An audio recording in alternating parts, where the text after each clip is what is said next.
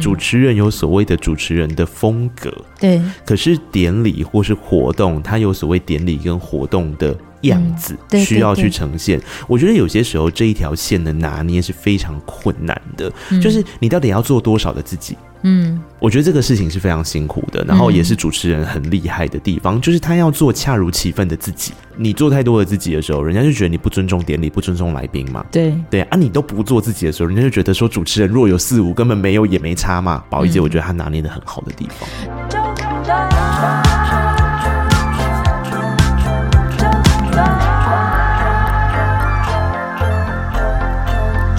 你喜欢外场吗？我不喜欢外场啊！你不喜欢外场？哦、为什么不喜欢外场？因为会紧张啊！聊外场可以哈？可以聊外场，可以。我跟你说，我觉得欢迎收听周台，我是周周。我们是要进入录音模式了。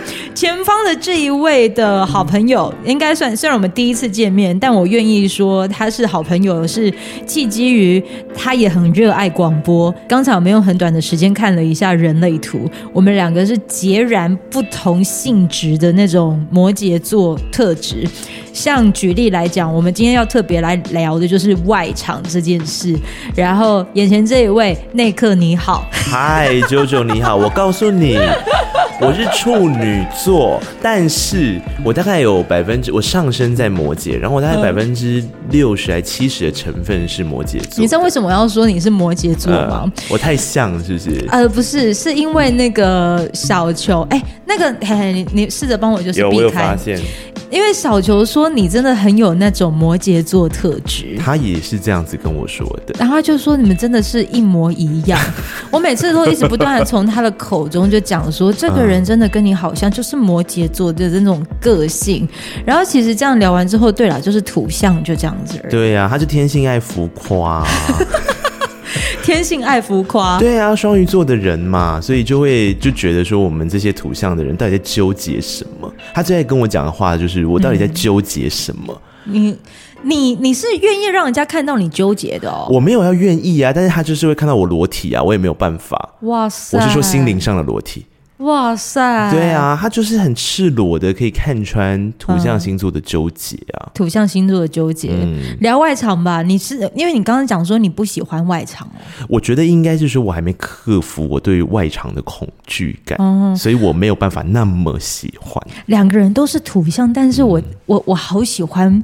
外场怎么说？你最喜欢外场的哪里？呃，我喜欢主持外场。我们先解释一下哈，什么叫做外场？哦、就是你拿着麦克风要站在户外对去服务公关公司，服务各个单位，他们邀请你到舞台上去协助所有的流程，协助所有的节目都可以顺畅的在他们指定的时间如期结束。是，你就是外场主持人。我好喜欢外场主持人这个工作，哦、倒也不是说好。好像要站到舞台上，然后 do something，而是我很很热衷于就是各个临场反应的出现啊，还有解决危机这件事。我其实也是透过主持外场，我才能认识到小球的。可是你刚刚讲的这些事情，我们在做室内的节目也做得到啊，嗯、也会遇到啊。室内跟户外，我觉得还是有差哦。你觉得室内你会怎么样？你的任何的临场反应？室内还是会遇到很多不可控的事情吧？比如说来宾失控啊。你有遇到来宾失控过吗？多的好不好？来讲来听听。不是来宾失控这件事情，在做广播的时候怎么会没有遇到过呢？就是会有那种你问 A 他讲 B，或是电访的时候啊，电访的 life 最可怕啦。可是我电访的 life 都是呃，我我没有 life，但是我的电访是否那个商业性质的收音？哦、对对对，哦、是属于这一种的。哦，而且可能是因为我做电台的时候 life 做比较多吧，嗯、就 life 的时候还是会有一些光怪陆离的事情发生，要去面对啊。嗯、像哪一种光怪陆离？那比方说音库在你面前直接消失啊，啊，音库播歌播到一半，七月七日晴，他唱到一半的时候，他整个直接。瓦解啊！呃，听众朋友，那个音库就是音乐资料库啊。如果你听到这边，因为内克他本身也是广播主持人，哎、只是我们两个之间的差异是，我是民营电台，对，他是公营电台。按你说，你觉得临场反应在空间内？嗯的临场反应，哪一些是你需要动用到？比如说刚才音乐资料库突然消失，对，然后还有就是哦，我觉得有一个，那可能是因为它尽管自己本身的特性的关系，嗯、就是当你遇到天灾危机的时候，嗯、你要启动一个充满弹性的 SOP，比方说你在呃主持的同时遇到了大地震，然后、嗯。哦、我们也有这样遇到过，对啊，然后它会有非常多的机动性的连线。跟机动性的调整你的节目内容，嗯、例如说，我记得我有一次好像是零二零六，哎，我忘记了，好像台南、嗯、那一次是台南的，台南的是凌晨四点多吧，大地震那一次，我是七点的现场，那时候我做星期六早上七点，对，我四点多，我大概六点多吧到公司，那你也知道做早上七点节目，歌单一定都先排好了，对啊，对啊，然后当场我大概六点半到吧，然后已经一堆主管非常严肃的站在那里，然后就说你等一下应该要怎么样怎么样怎么样怎么样，就赶快下达了一些 SOP 之后，他下了一个最。关键的事情就在我准备要上现场的五分钟前，嗯、他说：“你的歌单要把所有欢乐的东西全部都播掉。”嗯，但是那是过年特别节目，等一下应该是拉掉的阶段。对啊，就是播掉啊，就是我我哦拨开，就是整个拉掉。对对对对对，我以为是 play 完，不不不不不不拉掉拉掉，对对，应该这样拉掉。OK OK，就整个整个把它抽掉这样子。然后我想说啊，我现在剩五分钟，你要我怎么办？所以那个时候就变成说，我就哎、欸，你有在电台做现场的时候，一边做现场一边排歌单吗？有啊，对啊，就很，尤其是早上的时候会很需要，啊、因为你早上我的性质是属于要报早报、哦、财经、对。路况，对，然后。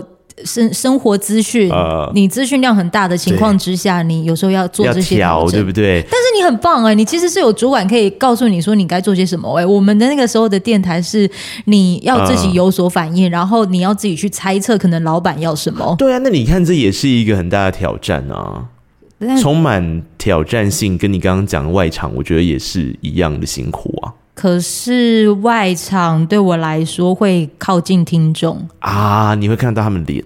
对，嗯、所以我会喜欢，如果能有走出去的时刻的时候，啊、我可以看看我的听众长长什么样子，啊、或者是说能把公关公司或者是他们请来的来宾可以服务的很好。对，然后我觉得那个对我来说是好玩的。我觉得那个对我来说应该也会是快乐的，可是在那之前需要克服一些事情啊。嗯客服，你有没有印象比较深刻的一些外场主持啊？我印象最深刻的一件事情就是前阵子不是选举嘛，嗯、选举刚结束嘛，那选举前的外场是最难做的，因为永远都会有你意想不到的来宾出现嘛，对不对？嗯、所以公关公司非常的辛苦，公关公司必须要一直不断的弹性调整他们的贵宾名单。等一下，你去主持选举场？不是，不是选举场，是选举前的正常的记者会。哦但是因为他快靠近选举了，所以政治人物们都会去那些记者会露脸，跟大家说 “hello”，我在这里投我一票。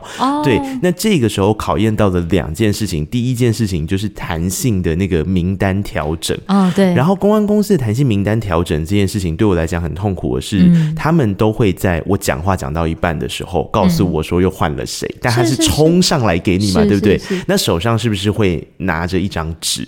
然后我觉得我最大的挑战是我很容易，就是我的声音不会紧张，但忽然间这样，我在一慌乱的时候，我的手会抖。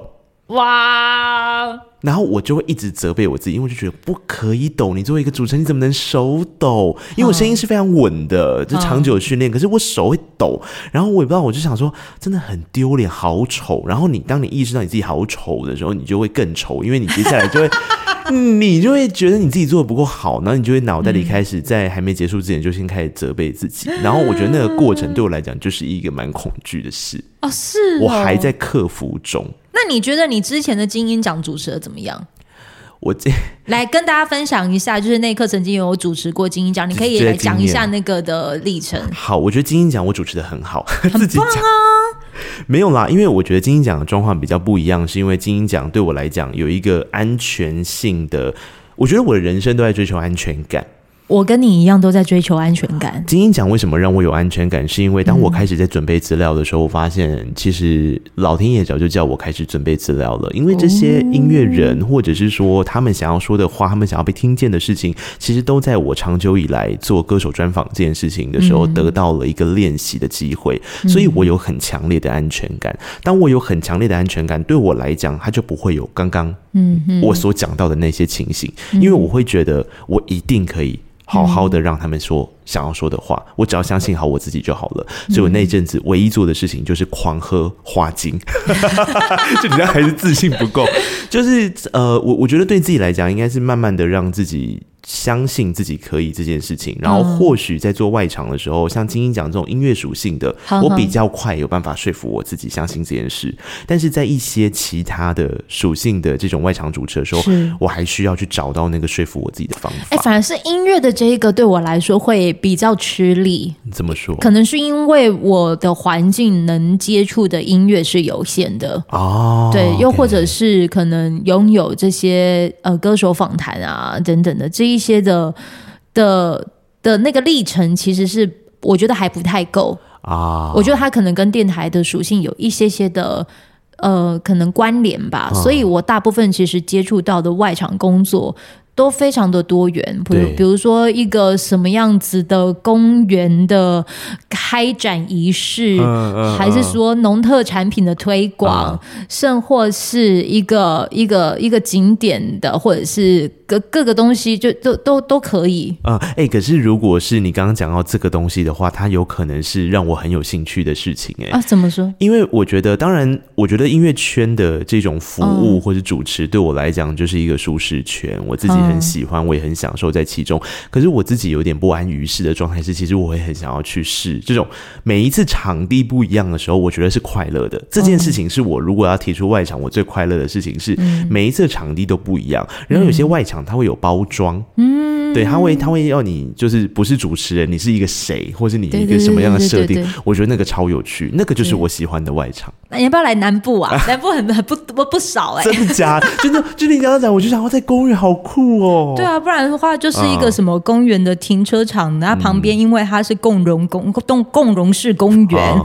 然后那所有的器材啊，还有等等的，都可能是从哪个地方，然后特地空运来哦，把这个城市打造成什么样子的特局的那一种性质的外场主持。可是我觉得外场人家都讲说。外场是主持快钱呐、啊，就是你可能短短的时间就能够进账多少钱。对。可是很少人会看到的是这些外场主持的前置作业，他们花了多少的心思在准备跟努力。精英奖应该也准备了不少吧？好，我跟可以跟各位说，我精英奖刚讲了什么？我在舒适圈里面，大家知道我准备了多久嘛？我拿到资料开始，呃，在有限的时间内，约莫是我有一个礼拜的时间，我完全没有出门工作。我那一个礼拜都在家里看菁英奖的资料，跟写菁英奖，我可能要问的内容是什么？整整一个礼拜，你在家可以做这些事？你是自己住吗？还是？嗯，我自己在我自己的空间里面，因为我现在住的是一层，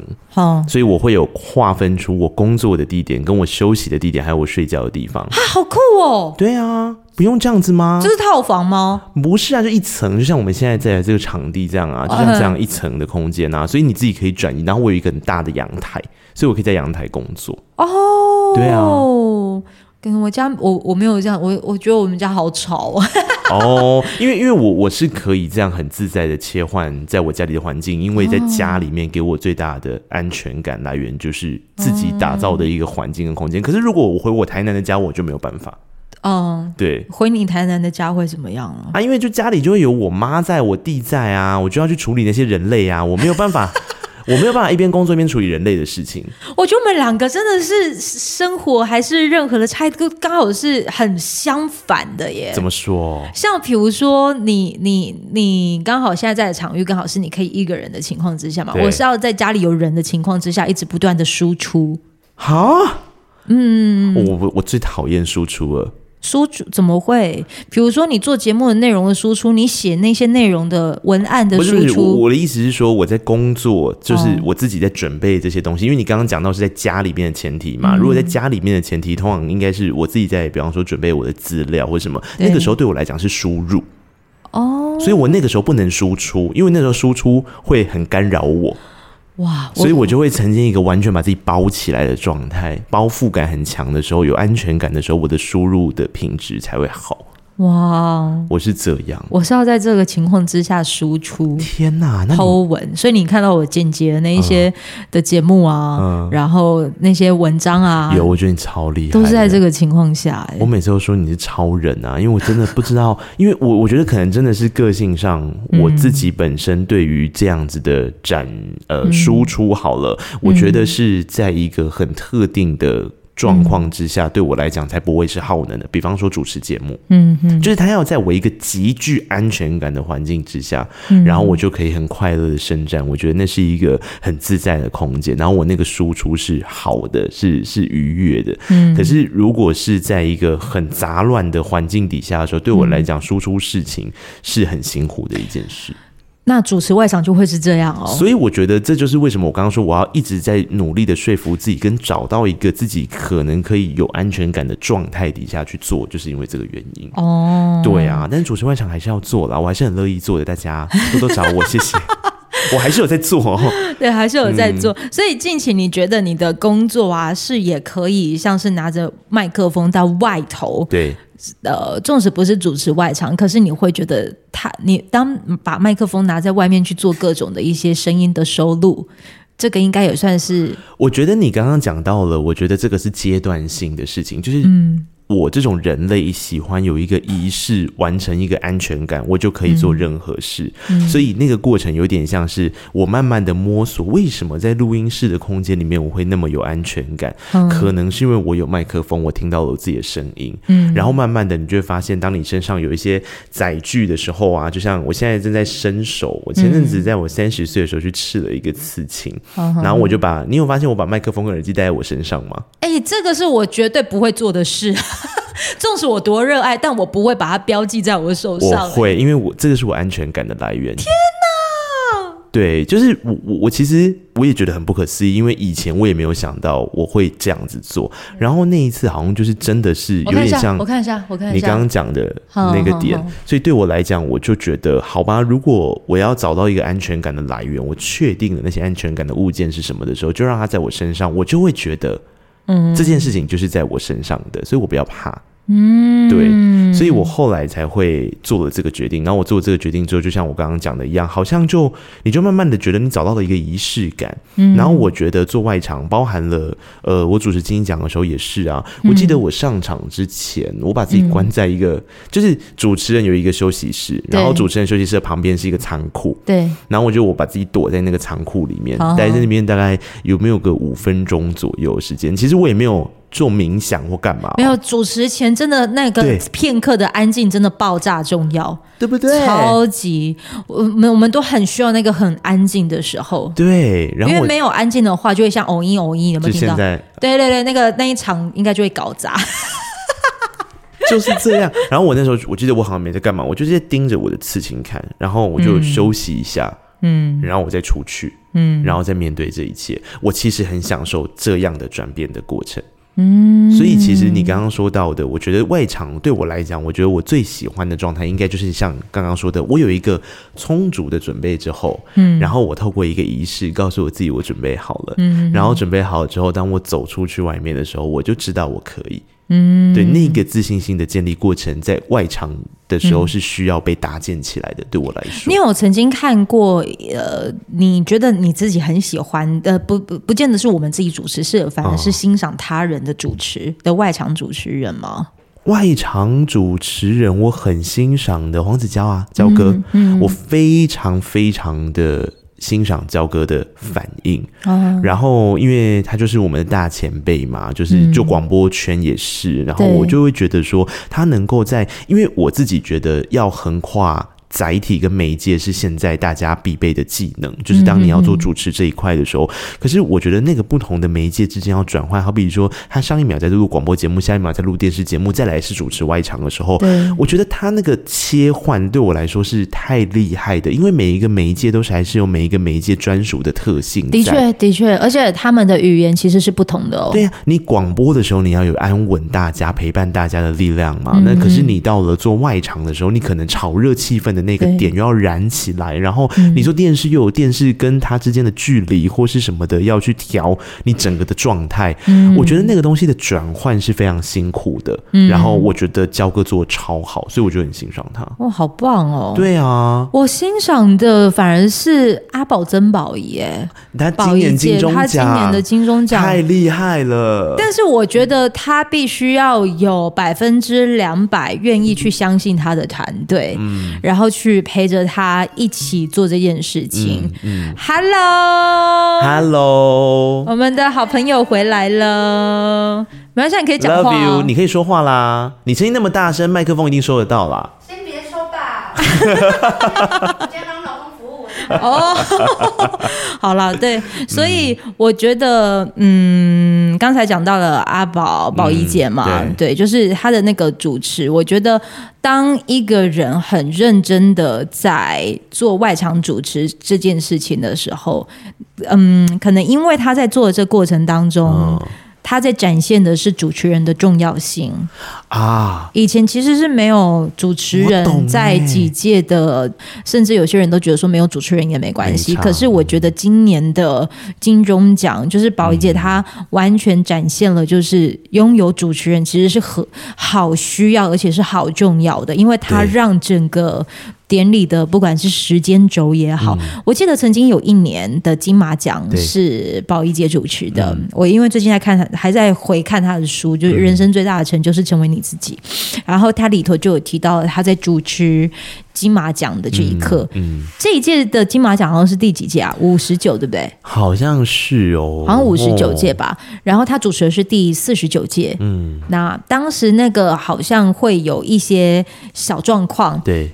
使得原本这一个的那个金马奖是提前结束的，嗯、那个时候的主持好像是一个叫黄渤的吗？啊，我知道黄渤啊，就这个大陆的演员。对对对对对对对对，他们两个一起主持的，然后他们就是想尽各种方法在拉长时间、拉长访问。哦，当有这个过程的时候，其实就是见证外场主持人的那个功力的地方。然后我就好佩服他们，就是我觉得每每个主持人他都很值得，就是。被称赞或者是被鼓励，是因为他们要在有限的时间。要么就填满，要么就是拿掉、删减，对，就很像是你可能遇到天灾人祸的时候是一样的。而且我觉得主持人，你刚才讲的时候，我想到了有一件事情是最大的挑战，就是那条界、嗯、那条界限到底要怎么样拿捏？嗯、因为主持人有所谓的主持人的风格，对、嗯，可是典礼或是活动，它有所谓典礼跟活动的。样子需要去呈现，我觉得有些时候这一条线的拿捏是非常困难的，就是你到底要做多少的自己？嗯，我觉得这个事情是非常辛苦的，然后也是主持人很厉害的地方，就是他要做恰如其分的自己。对。这件事情是很难的，我告诉你各位，真的超难。嗯，对啊，因为呃，你做太多的自己的时候，人家就觉得你不尊重典礼，不尊重来宾嘛。对对啊，你都不做自己的时候，人家就觉得说主持人若有似无，根本没有也没差嘛。对对对啊，所以我我觉得这就是宝仪姐，我觉得她拿捏的很好的地方。你觉得你如果未来真的有要主持外场的话，哦、你会希望能够遇到什么样子类型或属性的？你说外场的那个。哦比方说是典礼是什么样的典礼内容之类，或者是你还很希望能够让自己有机会主持到那一场外场？那绝对是跟流行音乐相关的颁奖典礼或是活动啊。嗯，因为我觉得对我来讲，就像我刚刚说，我觉得那个都是一个在建立跟摸索的过程。然后我现在有有一点像是我们如果从练功场刚毕业有没有？然后你一定会找你自己。可能你觉得你当时在做这个，比方说你以前都是专门处理手的，这个打拳的，那你就往打拳的方向，嗯、你不会一开始就想要去学飞踢的功夫啊。哦、所以对我来讲，我觉得很自在、很自在的地方，我才能够检视我这个仪式跟我这个恰如其分的自己有没有做好。那你要不要下一次，如果真的有那个机会的话，你赶快释放声音啦！说你好想要主持，比如说金曲奖的红毯，先从红毯开始。好，我现在就说我好想要主持金曲奖的红毯哦。我反而是很想要挑战的，会是我最如果明年真的有机会的话，我最想要挑战的其实是跨年晚会。哎、欸，其实跨年晚会也在我今年的那个哎、欸，就是我我有注意到这个词了。哦、你要注意到这个词，就表示你自己内心可能跟他有某一种程度想要有连接的渴望了，对不对？对。然后我就觉得对耶，跨年晚会好像有是要音乐元素，有音乐元素，要挑战，有有有有挑战。你得认识歌手，但你同时得认识跟克服很多不一样的事情。你同时要做恰如其分的自己，哎、欸，而且你还必须要刚好掐的刚刚好，在那个长官致辞的同时，还能够抓住说谢谢长官。哦，是。对，哎，那我们是不是现在就可以许一个愿望了？我们就可以搭档了。我们两个来主持，看是要在哪个地区的那个跨年晚会，是不是哪个城市的跨年晚会？对、啊，然后其中的歌手还要有小球，这样没错。我们就来提案一下，有没有？对啊，跟宇宙下订单啊！现在就开始下。好，对。此时此刻，我跟内克就是正在下着一个订单，期许就是在二零二三跨二零二四的时候，我们就来主持这一场这一种的跨年晚会。没错。但前提是我们必须要先这一年都还有保持联络。什么意思？但你对我们保持联络都没自信。好，来谢谢我们的内克。然后，如果你想要锁定他的话，来来推荐一下你节目吧。好的节目呢，就是跑。K 节目叫做《告白那一刻》，那从刚刚听就知道，音乐就是我的舒适圈，所以《告白那一刻》这个舒适圈里面在聊的事情，就是我跟各种音乐人在聊心事的过程，然后偶尔会岔出一些有趣的子议题，比方说访问歌手的人，我会把他请到空中来聊聊天，或者有些时候可能会有聊戏剧啊，聊其他的创作的内容，也都会在这个节目里面，你们可以听到，欢迎大家来收听，而且听他的声音会觉得非常的好听哦，快乐，继续努力啦。好啦，谢谢我们那刻来到了啾团，我们终于合体了。真的，谢谢啾啾，哦，真的太感谢了。我觉得下一次应该要来聊一些跟个性有关的事情，好想要多讲一些哦。可是个性这个东西，我觉得不能只有我们两个人。哦，你说要加入客观理性判断的第三者？对对对对对。哦，第三者我们应该也知道会是谁了。没错，就是他了。好不好？好，我们期待一下。嗯，我们期待方佑新出现。喂，好了，谢谢我们内克，拜拜。谢谢九九，拜拜。